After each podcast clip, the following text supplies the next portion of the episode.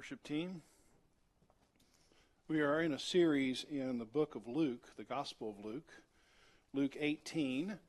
So if you don't have a Bible, there's a blue Bible in front of you underneath one of the chairs.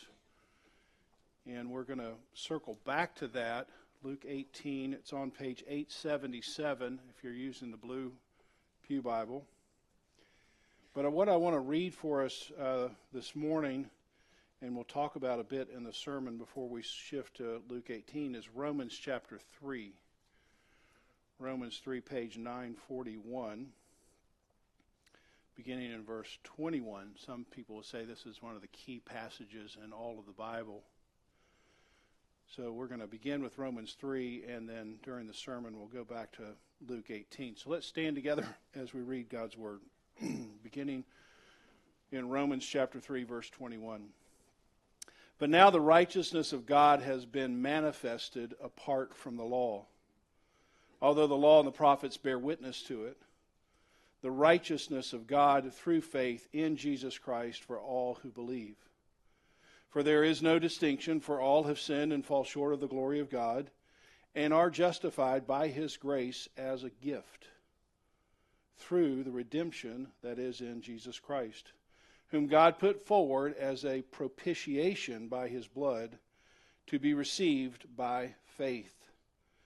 Verse twenty-seven. Then what becomes of our boasting? It is excluded. Uh, you may be seated, and let's take a moment to reflect on God's Word.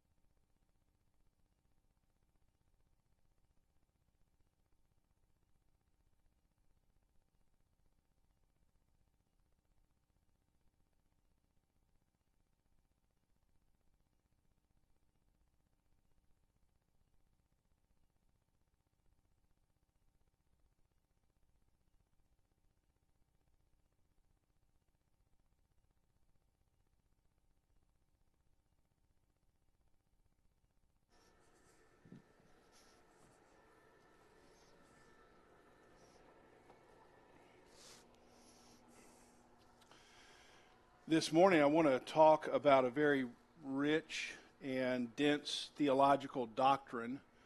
It's called the doctrine of justification. Uh, discussing it can feel a little bit like walking through a dense forest.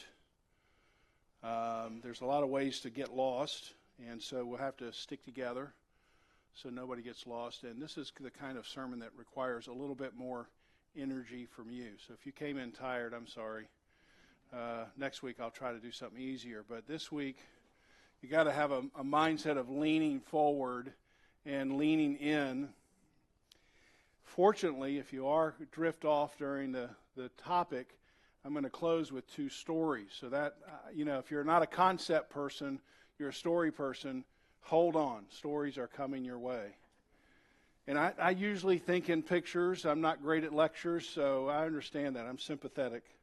So we're going to talk about justification, which might be the same thing as making a case. Making a case, the title of the sermon. Martin Luther, the father of the Reformation, said this: justification is the doctrine by which the church stands or falls. This one doctrine, it's, it's like the place the church stands or falls. If it gets this right, a lot of other great things are going to happen. Gets this wrong, you're in trouble. His contemporary John Calvin said justification is the hinge The hinge on which, on which religion turns. This great little picture. Everything opens and closes correctly by understanding this doctrine. So what is justification? Let's think about it in a legal sense, or picture yourself in a courtroom. There are two parties in the courtroom before the judge, and each party is making a case. They're making a case for themselves. I'm right. Or you're making a case against the other person. Here's why they're wrong. Does that make sense? Some dispute has come up, and they want the judge to hear their case, and they want the judge to rule on behalf of them, so they make a case. If you're a parent, if you're a parent with children, you get to play this judge all the time, do you not? something's happening between your five and seven-year-old, uh, they come in and suddenly you're the judge. And they're going to make their case. Usually it's by saying how terrible their brother and sister are, right? They got to take them down, and what they want, whether you're in the dining room or you're in a courtroom, they want the judge to declare you right. Declaring you right is justification. Does that make sense? That's what it is. It's a declaration that you're right, that you're okay, you're in the right place, you're in the right standing. You might consider it from a, a different place that some of you are very familiar with, the, the uh, internet courtroom known as social media.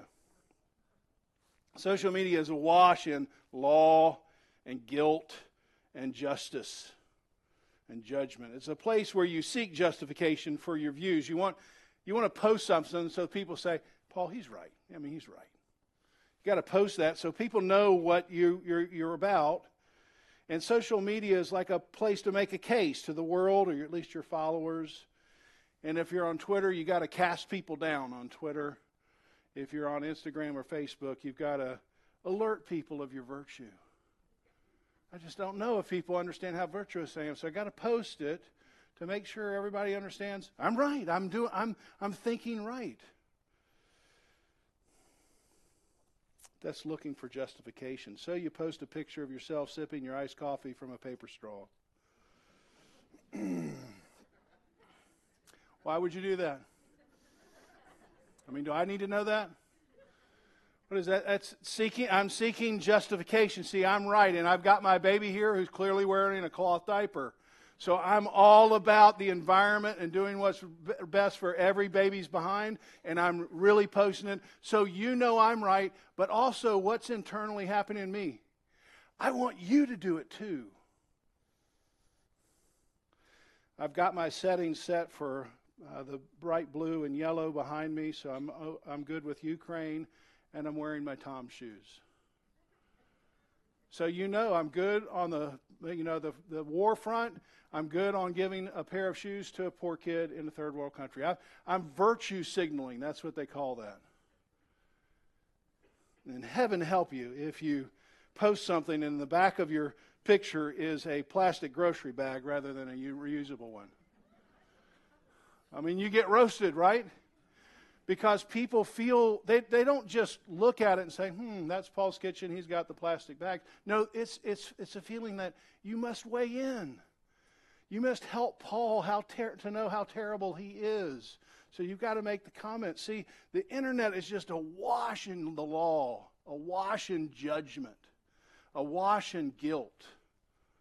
And the way it comes out is everyone here, especially if you're under thirty, you're looking for justification. You're looking for some kind of case. You're looking to p- prop yourself up in some way so everybody can say, they've got it right. They've got it right. They're justified. It happens in every sphere, politics or patriotism, motherhood or Mother Earth. I was talking to a guy who's probably sixty, posted something Uh, on Facebook. I was talking to him Friday morning. He said, yeah, I posted. It was about, I mean, all it was about was COVID and vaccines. And I just don't think he was anticipating the um, conversation it stirred up. See, the need for justification, it's, it's very real. In a religious sense, justification is being in God's courtroom. Whatever God you may believe in, one day you're going to stand before him or it or whatever you would say it is. You're going to say, I believe there is a God. This is how I imagine them or him in my case. And when you die, you're going to stand in front of this God and you're going to have to make a case. Did you live the right way? Are you good enough for an afterlife? Are you good enough for heaven? And you got to make a case for yourself. If you're a Buddhist or a Hindu, both of which believe in reincarnation, you, you have to perform in some way. If you're a Buddhist, you got to make sure you stick to the Eightfold Path. Now, there's millions of gods in Hinduism, but you've got to do whatever that God wants you to do. If you were here a few weeks ago when Benny was here, and he mentioned uh, one of the gods wanted you to walk to the top of a tall mountain with a coconut on your head. Now, doesn't that seem ridiculous? But whatever it is, you have to do something. And then when you stand before the God, you say, well, I did it. And of course, you can't do it in one lifetime, so you're going to have a lot of lifetimes to give this a try if you're a Hindu or Buddhist. If you believe in Islam, you obey Allah. You hope your good outweighs your bad. And if you ever feel like the scales of justice are sort of tipping against you, there's things you can do. You can fast, you can recite prayers, you can go on pilgrimages. And these kind of tip it in your scale. So you want to make sure you're doing enough of these things so when you stand before God, he says, well, you, you did enough. You made enough sacrifices. If you're into Scientology, your soul goes through the process of what they call auditing. You want your soul audited? Hmm, I don't know. But if you're a Scientologist, you believe you have negative experiences, basically. They're called engrams. And they have to be audited, and they have to be cleared, which takes a process. It's usually expensive. So most Scientologists, there aren't many poor Scientologists. And eventually, if you get clear, you basically become like a god. If you're a Roman Catholic, you are saved by grace, but it's what they call an infused grace. Infused. Usually begins with your baptism, but it's a, a, a grace that you can lose. Or it, let's say it can leak out, so to speak. But good news, uh, there are things you can do. You can confess, you can do penance, and if you don't get it all done in this lifetime, then you go to purgatory and you work it out there. Unless you commit a mortal sin, and then you can't work that out. You die. Now, as strange as some of these sound, and maybe growing up as a Baptist, the Roman Catholic view seems strange in some ways. But when I got baptized as a child, I was maybe seven or eight. It was a Sunday evening. I got baptized, and in the lineup of baptisms were some older people, Um, and they were getting re-baptized. So what, what was seven, eight-year-old Paul Phillips thinking about this? This might not take the first time, Paul. That's what I was thinking. Right? I mean, I'm going down. I'm going to go underwater. I hope I don't drown, right? That's kind of the eight-year-old fear. Hold your nose, cross your hands. It seems a lot of things. I don't want to go down, but It's, it's going to be infused, or it's going to be washed over me. It's going to be something, but maybe when I'm thirty, I'm going to need like a, like a refresher. I'm going to need some more in some way. See, it's very easy to put yourself in your equation of salvation. To say, hey, when I get to heaven, well, yeah, I believe in grace, but also I did some really good things. So that sort of gets me in. That gets me noticed. According to the Bible, justification is a declaration. That's a key word. It's a declaration. It's not an infusion. You don't earn it. And God is the judge. He pronounces the sinner, you and me, the person who is guilty. He declares, Paul, you're not guilty. And that's why Romans eight one is so precious to a believer. Therefore, there is now no what? Condemn. Oh, man. There is no condemnation because God has declared that I am righteous. And the way that happens is Romans three twenty-one. So let's just look at that briefly. We don't have time to unpack it, but I just want to just show you the landscape here. Verse twenty-three, no one in God's courtroom is righteous. It says we've all fallen short. It's an archer's term. So you've missed the target. You keep, Paul, you keep trying to shoot at it. You keep trying to say, I'm good enough, but you, oh, you're always missing the target. Everybody falls short. So left on our own, we can't get into heaven. But there's good news, verse twenty-one, a righteousness has been manifested apart from the law. Manifested means it's appeared, it showed up. So I'm here trying to hit the bullseye. I can't hit it, and Jesus comes in and says, there's another way. And I'm like, great, because I can't get in this way. And it doesn't have to do with what you do, Paul. It has to do with I did, what I did. Okay, great.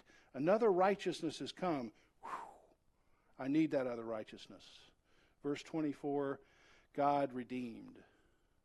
He purchased. There was a price for your sin.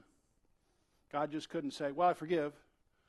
Somebody had to pay a price, and he redeemed, and he paid the price. The word here is propitiation, verse twenty-five. So the best way for me to think about it, since I'm a picture person, is the, the right justice of God is like a locomotive, and it's barreling towards me, and I'm on the track, and I can't get myself off the track. And I deserve to be run over by God's justice. And right at the last second, somebody hits the lever and the tracks turn. And all that wrath goes in a different direction. I'm like, yes. There, I didn't do anything. I didn't pull any lever. Somebody did something and it went this way. And all this went some way and somebody else had to absorb it. And that person was Jesus.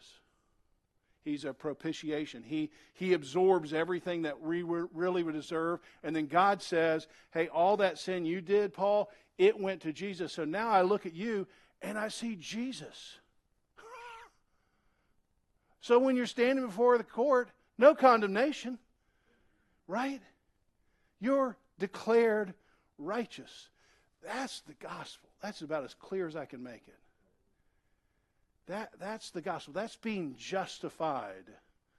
And it doesn't have anything to do with you. It's a gift. It's grace. So would you ever boast about your participation in your salvation? No. You could boast about your salvation all day long, but your participation, hey, what did you do, Paul? You know what? Nothing. That's what I did, nothing. I have nothing to boast in because God did it all.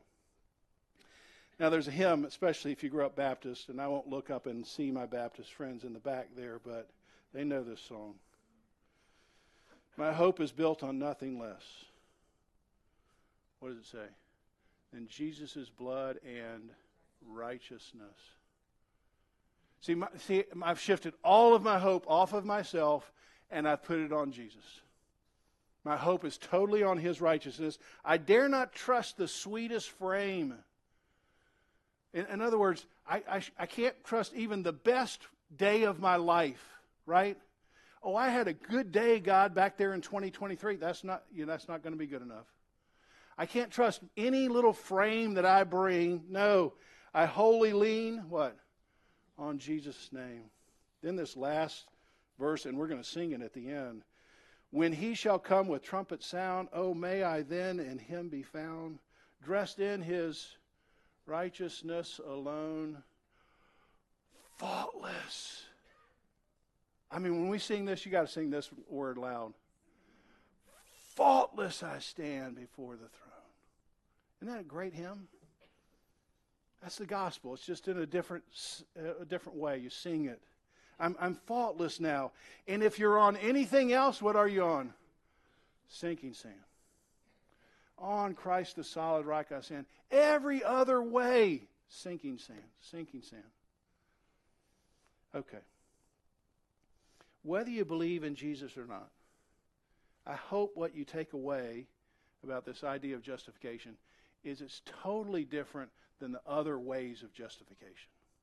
Every other way is some way you participating or you earning, and this is totally different. And even in a culture that's really lost its moorings on God, and now it's the social media courtroom, everyone's still looking for it. I just want you to notice, it's still a hunger. It's only going to be really satisfied in Jesus. Okay, so that's that's the concept. So now, all you picture people, come join me, right? If you've been lost here, we're going to turn now to Luke eighteen, and basically we're going to see two guys come to Jesus, and they're making a case.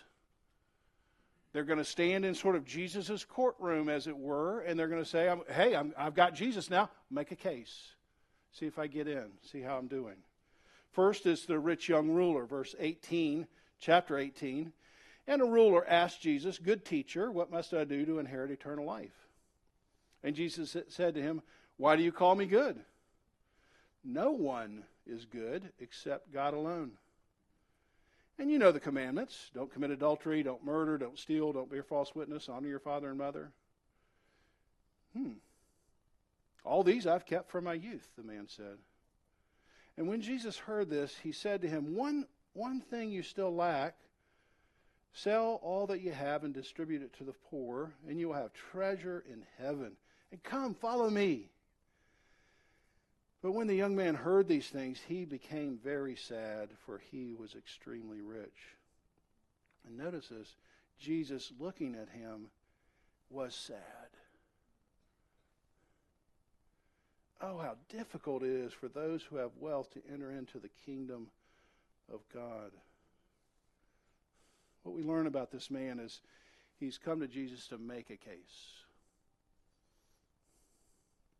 He thinks he's good, so he needs to find a person who he thinks is good, like Jesus, and say, hey, can you kind of give me your good stamp of approval?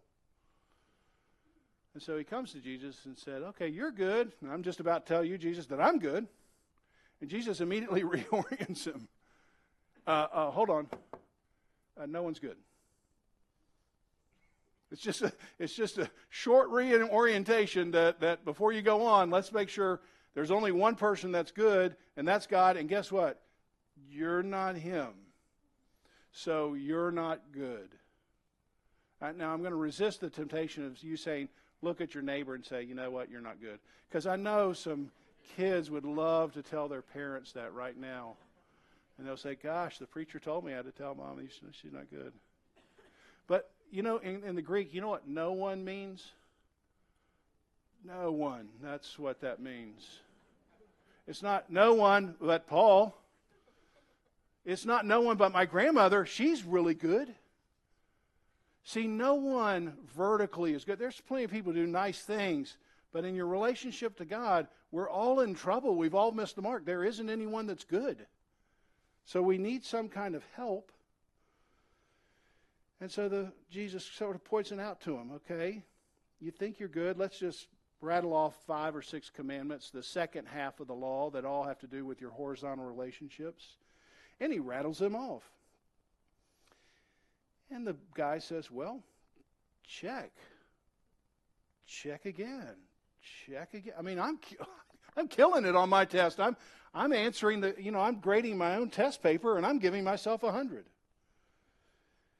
And you can see that the, the man has been blinded by his own sin. So Jesus is going to have to pull out the level, you know, like the carpenter does, and says, hey, you think you're straight, but, you know, when we put God's law up, you don't look too good.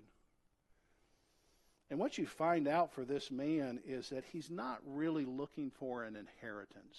You see that word? What must I do to inherit?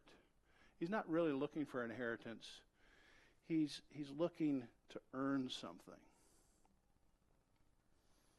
See, if my daughter was here in the first hour, and I die and she gets an inheritance, she gets all one hundred dollars. I mean, it's amazing. But she hasn't earned it, right? I've earned it, and then I die and she gets it. That's that's a gift. That's not, she's not saying, I did that one hundred dollars on my own. No, it's a total gift. But he's not looking for that. He's actually saying, God, I know you're good, and I want you to help me know I'm good. I've earned it. I've earned it. I deserve it. So Jesus helps this man see his blindness by really quoting to him the second, the first table of the law, which is one. Hey, there's one thing you lack. One thing. Now, when you hear that, what's your reaction? Put yourself in this man's shoes. Check. I mean, checking all the boxes, and then Jesus says, "Hey, there's only one thing you lack." I think there's two ways to think about it. You just tell me which way you think about it. One thing? Awesome. I mean, I've only got to tweak myself. I've just got one thing left. Great. I'm I'm I'm almost in. Do you hear it that way? Or do you hear it, you mean to tell me I've kept everything but one thing? And one thing is going to keep me out? What's the answer to that question? Yeah, one thing is. One thing is. I don't know if you're going to watch football today or you watched basketball yesterday. Sorry if you're not a sports fan. But you have a critical play, and you think the person who caught the pass or made the shot, their foot was on the sideline, out of bounds. Do you know how long they like to take to zoom in to see if your toe was out of bounds? It's like an hour of the game, right? We got twenty million cameras looking at some guy's toe on the sideline. And guess what? When they find out it's just a tiny bit over, what happens? No, you were out. That's the way it is with God. So if you think, oh, that seems wrong, well, watch your attitude as you watch a football game or a basketball game. Oh, he's out. No points. He doesn't score. God's saying, hey, it, but you know, for this guy, the one thing doesn't turn out to be small, does it? It's the very first commandment. You shall have no other gods before me. And Jesus looks at him and says, hey, buddy, this isn't small. You do have a God. It's wealth. And the man walks away from eternal life because he can't let go of what's temporary. And it makes Jesus sad, and it makes this guy sad. They both know it, and they're both sad about it, and the guy can't let go. He's come to Jesus, and he's made his best case, and Jesus says, you don't get in. Because you're holding on, you're bringing something thinking this is enough. And And it's not. It's never going to be enough. Now, interestingly to me, Luke, who's the writer, puts that story right next to blind Bartimaeus. Now, they probably didn't happen just sequentially. You might read it that way. But Luke, as the writer, he's pairing these things up and says, hey, I want you to see this picture of a guy who thought he could bring something and a guy who didn't think he had anything to bring, and see what the difference is. So we got blind Bartimaeus coming in. Verse thirty-five, as Jesus drew near, near to Jericho, fifteen miles away of Jerusalem, a blind man was sitting along by the roadside begging. And he heard a crowd. The reason why is because there's a great pilgrimage going on, and they come through Jericho up to Jerusalem. And this is a great day for this guy because lots of people are coming by. He's going to get a lot of money. So he unfolds his blanket. And while he's there, he hears a big crowd going by, and he says, well, what's all this noise? This is, you know, maybe louder than what's usual. And somebody says, well, Jesus of Nazareth is passing by. Now, this guy's heard of Jesus because he knows who he is at some level. And this is towards the end of Jesus' ministry, so he's no doubt heard about Jesus' miracles. And he cries out, Jesus, Son of David, have mercy on me. And in one of the most frustrating Bible verses, those who could see look at the man who can't see and say, would you shut up?